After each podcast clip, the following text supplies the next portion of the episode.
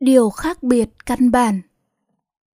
Có một câu nói được đa số chấp nhận là, về căn bản, các tôn giáo chẳng có gì khác biệt. Tất cả đều hướng đến ánh sáng và tình yêu. Phật, chúa giêsu lão tử, khổng tử hay mohammed đều giác ngộ giống nhau. Đúng là như vậy. Các tôn giáo đều hướng đến ánh sáng và tình yêu. Ca tụng vinh danh ánh sáng và tình yêu phấn đấu nỗ lực để đạt được ánh sáng và tình yêu.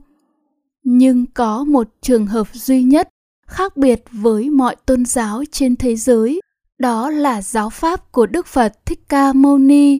Ngài không giảng dạy đệ tử hướng đến ánh sáng và tình yêu, mà ngài dạy đệ tử hướng đến chấm dứt khổ. Mục đích của các tôn giáo, kể cả khoa học đều muốn giúp cho con người hết khổ nhưng vì hiểu biết nguyên nhân khổ là do con người, thiếu ánh sáng, hiểu biết và tình yêu, nên các tôn giáo và khoa học hướng đến ánh sáng, hiểu biết và tình yêu để con người hết khổ.